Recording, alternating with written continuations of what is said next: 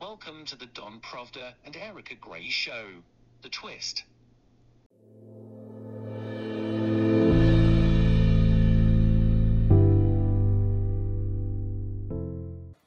Welcome to The Twist News. I'm Erica Gray.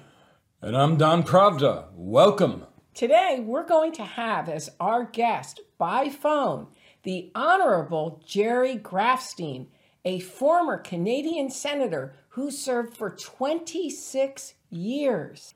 He is a geopolitical rock star, having served on the Standing Senate Committee on Foreign Affairs and International Trade.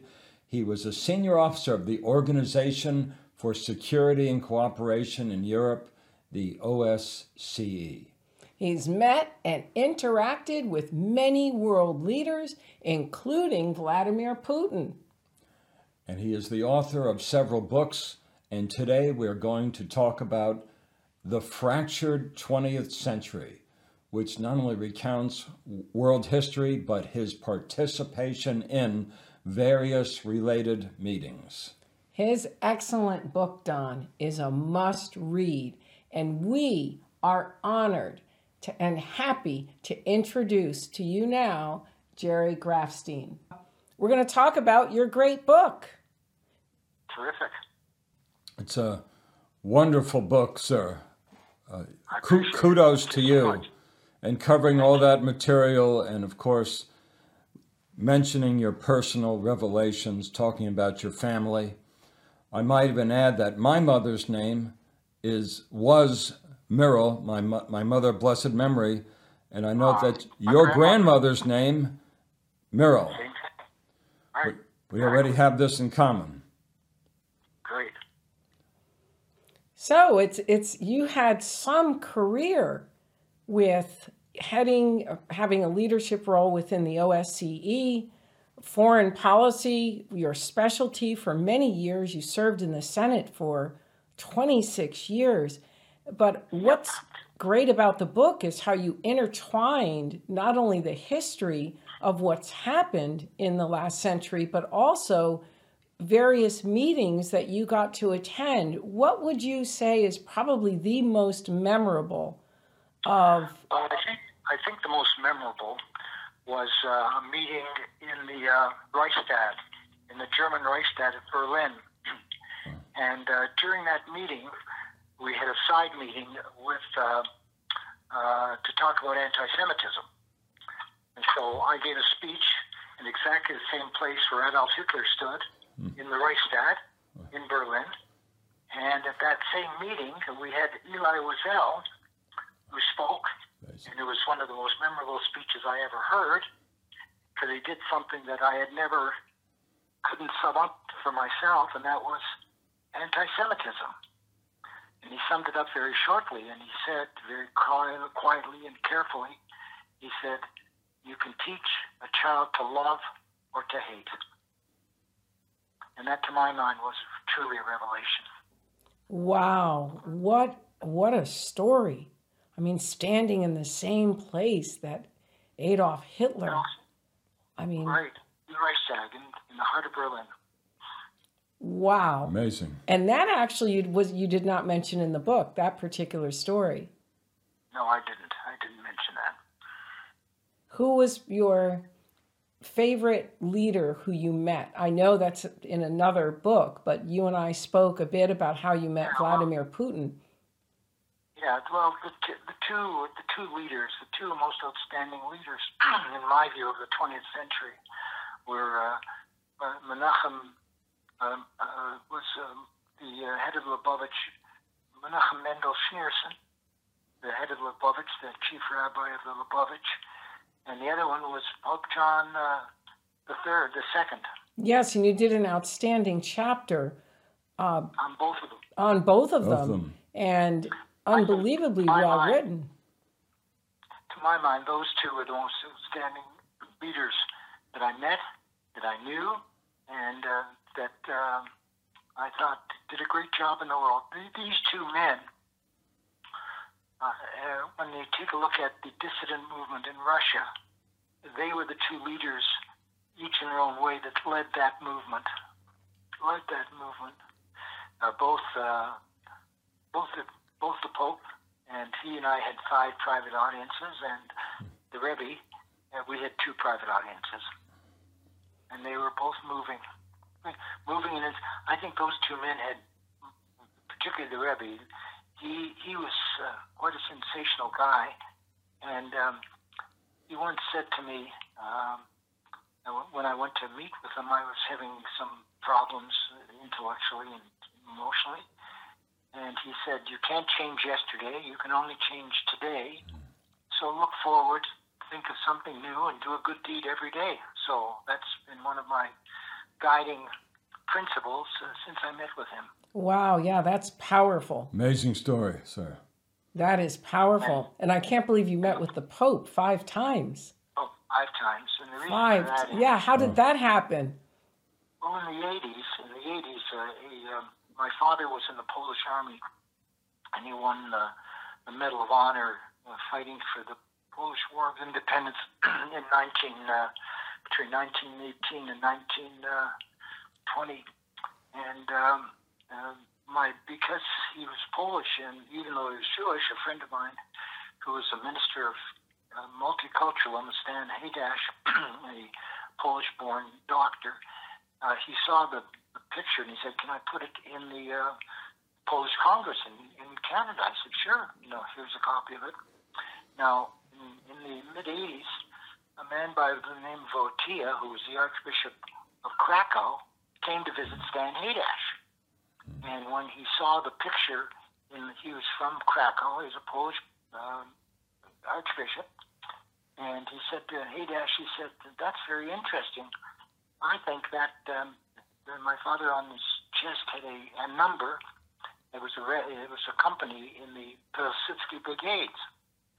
And so Stan called me up and he said, "You got to come and meet this guy." So I went to meet him. He's a tall, good-looking guy. Spoke 10 languages, including Yiddish. And he said to me, "I think your father and my father were in the same company together in the First World War." And it turned out that was the case. And years later, when he became the Pope, his name was Wojtyla. He became the Pope. The Cardinal of Toronto, Cardinal Carter, who's a friend of mine, said, "You won't believe this. I've just come from the appointment of the Pope in Rome, and when I went to get my marching orders from Toronto, he said to me, 'Do you know a guy by the name? Do you know somebody by the name of Jerry Grafstein?' He said, 'Yes, I do.' He says, 'Well, tell him I want him to come and have an audience with you.' And so he arranged an audience. And when I met the Pope in Rome in a private audience, he walked across the room. He was white. He was very good-looking, tall, big blue eyes. And he said to me, 'So, Senator,' by this time I was a senator, he says, 'Let's talk about our fathers.' So I saw him then, and then I saw him about 8 weeks before he died when I was in Rome again. He heard I was there. He found out that he asked me to show up. I did, and I saw him 8 weeks before he died. And his opening greeting to me was always, 'So, Senator, let's talk about our fathers.'" Wow. I mean, there's so many people that would love to meet the Pope. It's a dream to meet the Pope, to even see him, and you have 5 meetings with him. And this... private audiences. Private audience and this bond because of your fathers. It's that's an unbelievable story. I mean, a lot of the stories in your book, I liked even when you talked about how you got started, that it wasn't like, I mean, I would have thought you maybe as a child were interested in foreign policy and government. No. But no, not at all. It's that piece was interesting. I'll tell you how I got interested in foreign affairs. I was born in 1935. The war started in 1939, and my father spoke 12 languages, and I flunked kindergarten. Are you serious? I'm serious. I flunked kindergarten. Wow. So my father, in effect, was, when my mother wanted to talk, they spoke Polish. I understood Yiddish a little bit in English. I didn't understand Polish. So my mother, when I got my report, gave my father hell. She says, "Here's this guy, you speak 12 languages, and you can't teach your son how to read or write? Impossible." So the following father picked me up at 6 o'clock in the morning, 6:30 in the morning. He said his prayers at 6 o'clock in the morning. He picked me up at about 6:30, washed my hands, face, took me into the living room, put me on the floor, got the London Free Press, which is a daily paper in my hometown. He said, "Start reading." I said, "Daddy, I can't read." He says, "Well, start reading." And that continued with him from the age of 4 and a half till I was 12 years old. Yeah, I found it interesting that when you went to college, it wasn't, it's like this happened for you, like this great career just happened. It's not something. No, it didn't. It didn't happen for me. Quite frankly, my father died when I was 15 years old, so it was me and my mother. And, oh, wow. Their feet and started a little store, a hat store in London, Ontario. And once that was set up, I could go on my way. And so I went to college, 2 years at university, and then I went to law school. And each time I was very lucky because I ended up with a lot of mentors, people that I respected, and I learned a lot from my dean at the law school to another man called Boral Askin, who became the first Jew to be appointed to the Court of Appeal of Ontario, and then to the Supreme Court of Canada, and a number of others. And then later on, I went to work for John Turner, who became a prime minister. I was his first chief of staff, and then after that, I was appointed by Pierre Trudeau, and then became a close advisor to him for years, 20 years. So that's what started you on the path then towards the government. What started me off is that when I graduated from law school, my wife and I were in a little apartment, and I was almost going out with my former student colleagues at law school, and my wife said, "I'm becoming a bore. Get out in the world." And that day, a poster appeared—not a poster, a flyer appeared. Saying there's a meeting of a liberal association about a mile away from my home. So I went there, and that day I met the forum with the minister of, who was going to become the Minister of Finance, Walter Gordon, Keith Davey, the chief organizer of the Liberal Party. And then I became president of the Young Liberals that night. 9 months later, I was president of Toronto, Young Liberals of Toronto. And 3 months after that, I became vice president of the English-speaking Young Liberals across Canada. And they appointed me to the campaign committee of Mr. Pearson. So I sat beside Mr. Pearson with 9 months standing start. Wow. Incredible story. That's an incredible story. And Mr. Pearson became a mentor. And one of the bad guys at that time was the conservative leader, John Diefenbaker. Mm-hmm. Went to Ottawa to work for John Turner. I didn't know anything about Ottawa. I knew a lot about politics, but I didn't know about how the government works. And so I got somebody said, "Well, why don't you call Diefenbaker, who was then minister of the opposition?" I said, "Oh my God, I can't. He's the devil. You can't go with him. I'm a liberal. He's a conservative." He said, "No, go and see him." So I went to see him, and he said, "Oh, I know all about you, Grafstein." He said, "You did this and you did that. What can I do for you?" And I said, "Well, I want to know how you, how as a young guy like me, understand government, how it works." So he said, "Make sure you don't do anything that the civil servants object to, get them on side, and you'll get something done. It's never your idea. It's got to be their idea. Make sure you don't take credit for it." And that was very helpful. So I always gave people credit for stuff that I did. That sounds like a good plan. Government is, people in government are very self-absorbed. And therefore, you have to make sure that it's their ideas. And then finally, and I spent some time with Mr. Trudeau, Pierre Trudeau, not Justin Trudeau. He said to me, "Grafstein," he said, "you're probably the smartest idea guy in the Liberal Party." And I said, "Yeah." And he said, you might be even the smartest idea guy in politics in Canada." I said, "Yeah." And he said, "But you've got a problem." I said, "Sir, I do not have a problem." He said, "You've got a big problem." I said, "What's that?" He said, "You think a good idea sells itself.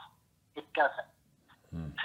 You open up a file, you've got to make sure that you close the file and get it done. Nothing happens on its own. It can be the greatest idea in the world.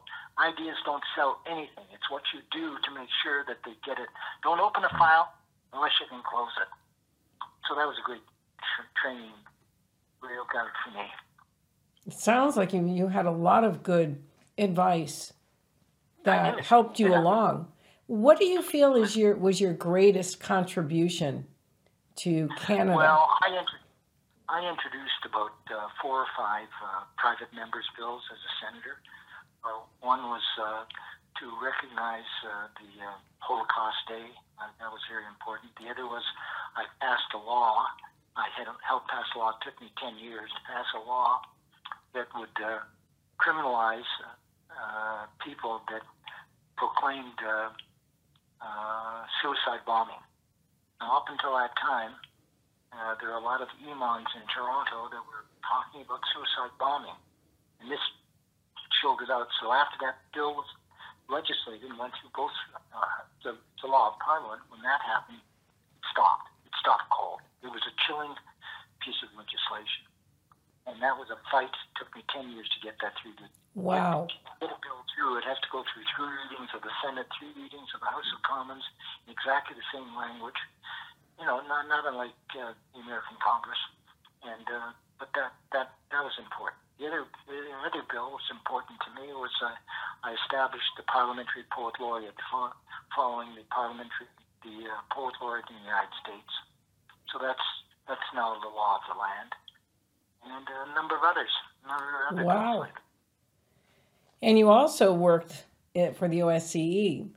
What do you What do you feel is your greatest? OSCE was a very interesting organization. In 1974, when there was the first rapprochement with the West, with Russia, they organized this organization. It's called the Organization of Security and Economic Cooperation, and it has 150-odd countries. And the United States and Canada are both voting members, so I became the head of the all-party delegation. And when I got there, I was elected treasurer. So nothing really happened because I had to sign off on all of the money bills. And then I became head of the Liberal Party grouping at the OSCE. And there were 3 groupings. There was the Conservatives, there was the Socialists, and there were the Liberals. We were in the middle. And because of the number of votes, the minority, which was me, we had about 18%. The other 2 had, the Conservatives had about 40, and the Socialists, and the other. Nothing could happen without me, so I had to sign off on all the appointments, all the vice presidents, all the rapporteurs. It was quite interesting, influential. And we did immaculate work trying to bring together the countries of Europe together. And they still are there. Meanwhile, during that period of time, we set up all party groups to go and supervise elections. And I was in Russia. I supervised an election. Russia, I supervised 2 elections in the Ukraine, so I know the Ukraine like the back of my hand. And did it in a couple of other countries, and it was quite interesting because once you got into the country, you had to understand the internal politics to understand what your report should say. So, and it's if you take a look at the United States today, take a look at Canada today, they both have huge problems. One, interference with elections. In Canada, it's top of the news cycle today about Chinese interference in our elections. And these were independent groups that would make reports and call out countries that didn't have independent elections. Wow, so that's each of those countries.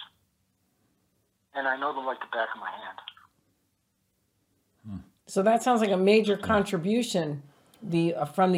The OSCE is a very important organization. It still exists. It does a good job. It unfortunately doesn't get the press that it should. But I helped set up a website so we could get the word out. What do you feel? What word would you like to get out while you're on this show about it that maybe is not understood? I want to talk about the failure of leadership in the Western world. All my life I've studied leadership. One of my heroes was Winston Churchill. My next book is going to have a long look at his life and. And you also, and you have the book about leaders, different prime ministers that you've met about leadership. I met all. The book talks about that. But to Today, the real issue is leadership. And we happen to have, I think, the most immature and weak leadership that the Western world has ever seen. I'm glad you're saying that, because we talk about that on this show. Mm-hmm. And you and I, in a conversation, you said to me that the leadership in the United States is stupid. One word, stupid. We've said that on the show. Well, yeah, I do. I believe. By the way, I know Joe Biden. He was and is a terrific guy, but it's weak leadership, and you can't put the finger in one corner. It's everywhere. It's weak leadership in Europe. I mean, imagine the strongest military force in the world, and they can't quell the invasion of the Ukraine. It's and to watch the slaughter every day is just. I don't know if you're a Christian or a Jew or a Muslim, and you can sit there and watch that and not cringe. The other thing you'd probably be interested in is why. Why is America woke? Why? It's not very complicated. If you are secular and you're not a believing person and you don't believe in anything, you can do anything. So take a look at America.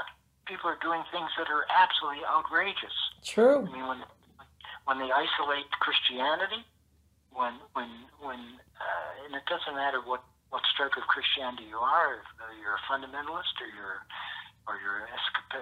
Episcopalian or a Catholic. I cringe when, for instance, Catholics and Christians in Europe are slaughtered and Christianity doesn't come to the rescue. The Rohingya. Take a look at it. There's something wrong with this generation. There's something wrong, and I don't know it, except that I think I always believe the Jewish expression, fear of the Lord is the beginning of wisdom. If you fear the Lord, then you become wise. And I think the absence of the fear of the Lord, to my mind, has accelerated the decay of the Western world. You're right. I agree, sir. We totally agree, and it's lawlessness. You have lawlessness. That's what it is, and the foreign policy on the part of the United States. No, but stop about the foreign policy. Talk about the home front. Google. I cannot visit. I visited every state of the United States because I was head of the Canada-U.S. Interparliamentary Group. So I visited every capital of the United States. I visited every major city of the United States. I got to know congressmen and senators on both sides. And now I look at America, and I take a look at San Francisco. I won't go to San Francisco anymore. I will not go there. I will not go to Los Angeles. I have a grandson that works in Los Angeles. I said, do you want to come to me? Come to Santa Monica. I'm not going to Los Angeles. And I went to New York. I love New York. And I had to go on 54th Street from 5th Avenue over to 8th Avenue, and along that street, in the heart of that city, are homeless people. I mean, how could you be a humanitarian and allow homeless people in the major streets of our city and leaving them there, including veterans? I mean, we need another generation of people, and it'll happen. I think we go through cycles, vile cycles, villainous cycles, and that's this one, and hopefully virtuous cycles. I'm waiting. I hope before I kick the bucket, I hope I see the virtuous cycle again. But I've lived through virtuous cycles, and so have you, both of you, I'm sure. Yeah. And we've seen great leaders and so on. But you're right, and we've actually talked about what you said about the homelessness. And how there's so much money that the U.S. government is sending for wars, and yet the homeless crisis is just absolutely heartbreaking. I mean, I remember seeing a man in New York. And the drug crisis. All this is all, somebody's going to write a story about the rise and fall of the Roman Empire. This smells to me on all fronts like the beginning of the fall of the American century. You're absolutely correct. When we see it, last century was the American century, and now I don't know what this century is going to be even called. But you can only hope, only pray that things get better, and try in your own way to do a good deed every day. But you're right, and we agree with you on exactly what you're talking about. We actually talk about that on this show. Well, we can talk about it, but we've got to do something about it. We have to do. It's one thing to talk. It's one thing to do something about it. And so I keep punching away my own way, trying to follow what wisdom I gained, particularly in belief.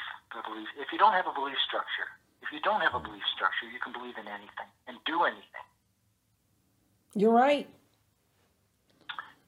Anyway, there you are. You have it. I've given you the best of the best in a short period of time.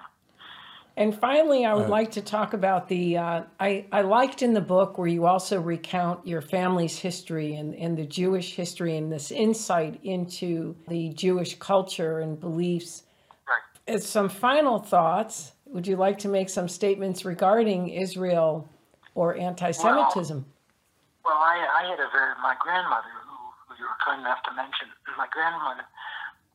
if you ask a lot of people, and ask yourselves, where were your grandfather, grandmother, or great-grandparents born? And 90% of the people in North America won't even know that. Well, I had decided, because my father died when I was young, that I would trace the roots of both my father and my mother to Europe. And when I did that, my grandmother was easy to find because she came from a great rabbi called the Shaloh. And that means he was the rabbi who did 30 books in Hebrew, and they were called the Two Tablets of the Covenant. The question he raised, and this guy was born in 16th century, and then he decided after he was a chief rabbi of Prague, chief rabbi of Frankfurt.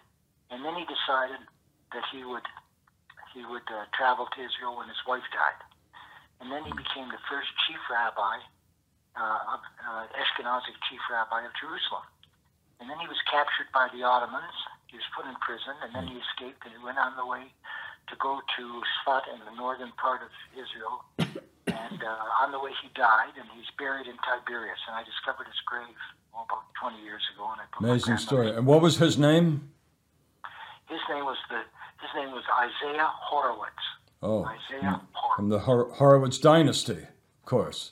Oh, he was the head of the Horowitz dynasty, and his 30 volumes. I read all of his 30 volumes. I got an English version of about a third of it. I can't read Hebrew, and he was an amazing man. And my grandfather, my paternal grandfather, he was a student of two rabbis, one called Sfas Emes, which was the lip of truth, and the other one, or the mouth of truth, Sfas Emes, and the other one was called Imre Emes, and he was their student. Yes. And he taught something that was really, really important. He said, words can kill.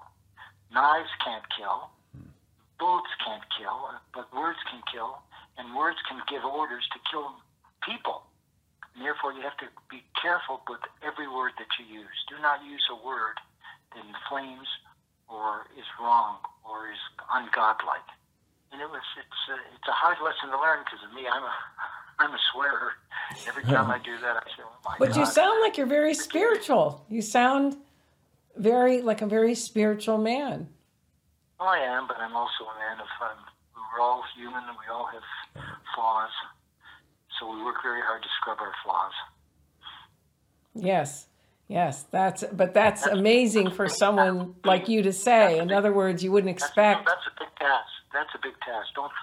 And one of the rabbis that I read about was one of my favorites, called the Kotzker Rebbe. He was born about the 17th century, and he had a nervous breakdown. And he was in a small town. He had a large following. He had a nervous breakdown, so he had his room right beside his small synagogue. And one day a kid comes knocking on his door, traveled across Europe, and he said to him, Rabbi, I have to talk to you. He said, leave me alone. And this This guy was in the midst of a nervous breakdown. And he used to every day, every year, start to write a page about the evil in the world. And at the end of the year, just before New Year's, he burnt the page because he couldn't stand what he had read, how much evil there was in the world. Anyway, so this young kid, this young Orthodox student, comes, knocks on his door, and he opens the door, and he says, Rabbi, I need your advice. He says, go away, don't you understand? I don't talk to people. He said, I need your advice. He says, I have one question. He says, what's the question? He says, what is the essence of Judaism? The rabbi says, if I tell you, will you go away and never bother me again? And he said, yes. Said the essence of Judaism is Emes. Emes in Hebrew means the truth. In English means the truth. And the first thing you have to learn is to tell yourself the truth. Now get away and don't ever bother me again. So what we have to do, in my view, is to try to tell ourselves the truth. And if you think that that's easy, it's not. It's not. We kid ourselves. So the truth will set you free, but we don't know how to do that. We really don't. We try, but we don't succeed. You're right. That's some great insight. I may add a poem story, sir, in that we share a love. Go ahead. We share a love of Lubavitch. So my poem was with Lubavitch, and they did such a remarkable job. My Shabbat, and I'm not a young man, for the first time I met the former Ashkenaz chief rabbi, Rabbi Yisrael Meir Lau. He was a Holocaust survivor. Exactly. He survived under the bones and the dead, and that's why he was not killed. And he's... I know his story. I met him. Of course. But it was a great inspiration for me to meet him. And let me tell you something. The big smile, the happiness that he evokes, and the wisdom and the years of knowledge. It was very inspiring for me. Well, earlier this afternoon, this is absolutely true, the head of the Jewish, the Lubavitch Russian in Toronto came to visit me, and he brought me matzahs from Israel for Passover, these special shmira matzahs, and he's a great friend of mine. And he's done a fantastic job. I've helped him. We've brought some people out of the Ukraine to come to Toronto. And we helped, I know the Ukraine like the back of my hand. We've had about 8 or 10 people that have come out. And he just came to tell me that a rabbi, a Lubavitch rabbi, has just come with his wife to settle in Toronto. And he's going to open up a new synagogue under his aegis here in Toronto. So that was he rushed to tell me this story, which I thought is fantastic. So the whole idea back to life is they used to say, there was an expression that said that there are 40 righteous men, and maybe women in the world at all times. They don't know who they are. And they're called the Lamadvov, the righteous. Right. They don't know who they are, but they're called upon every once in a while to come and save the world. And they say if you save one person's life, you've saved the world. So that this rabbi believes that, I believe it. And you never know when you're going to be called upon to do something great.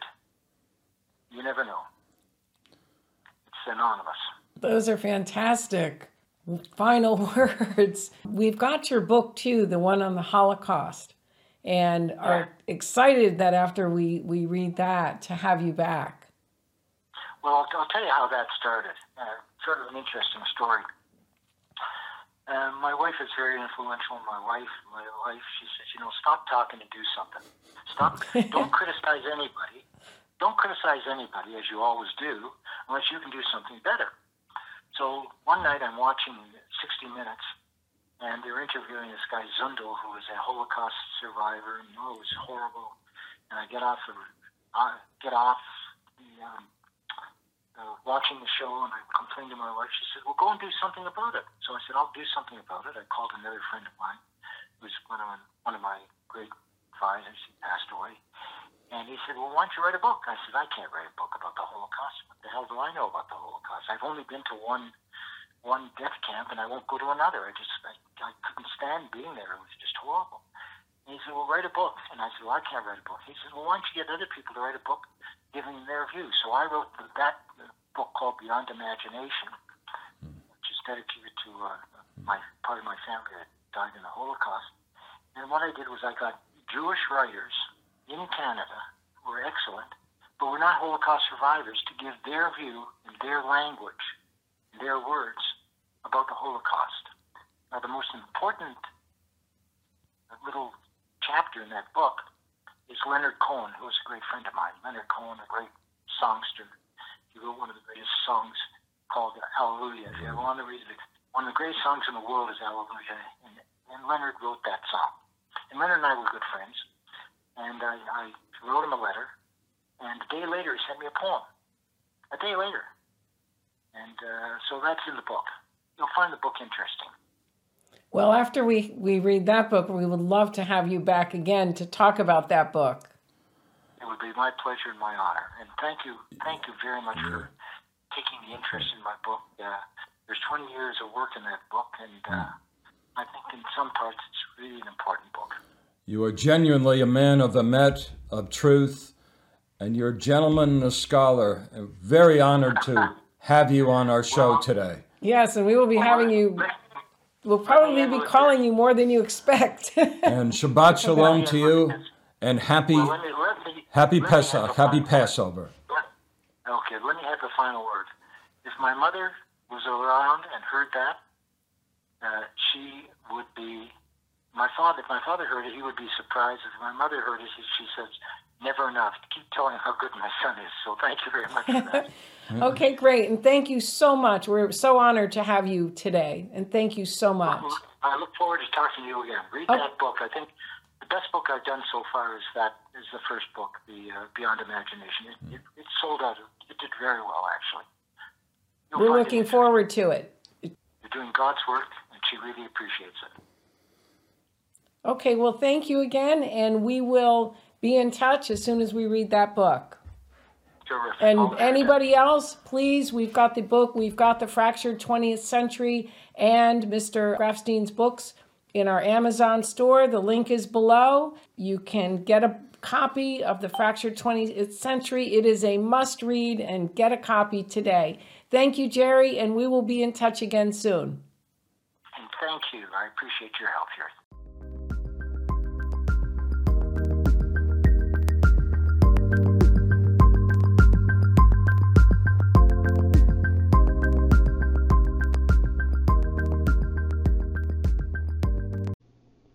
Tune in next time for more from Don Pravda and Erica Gray for their twist on world news.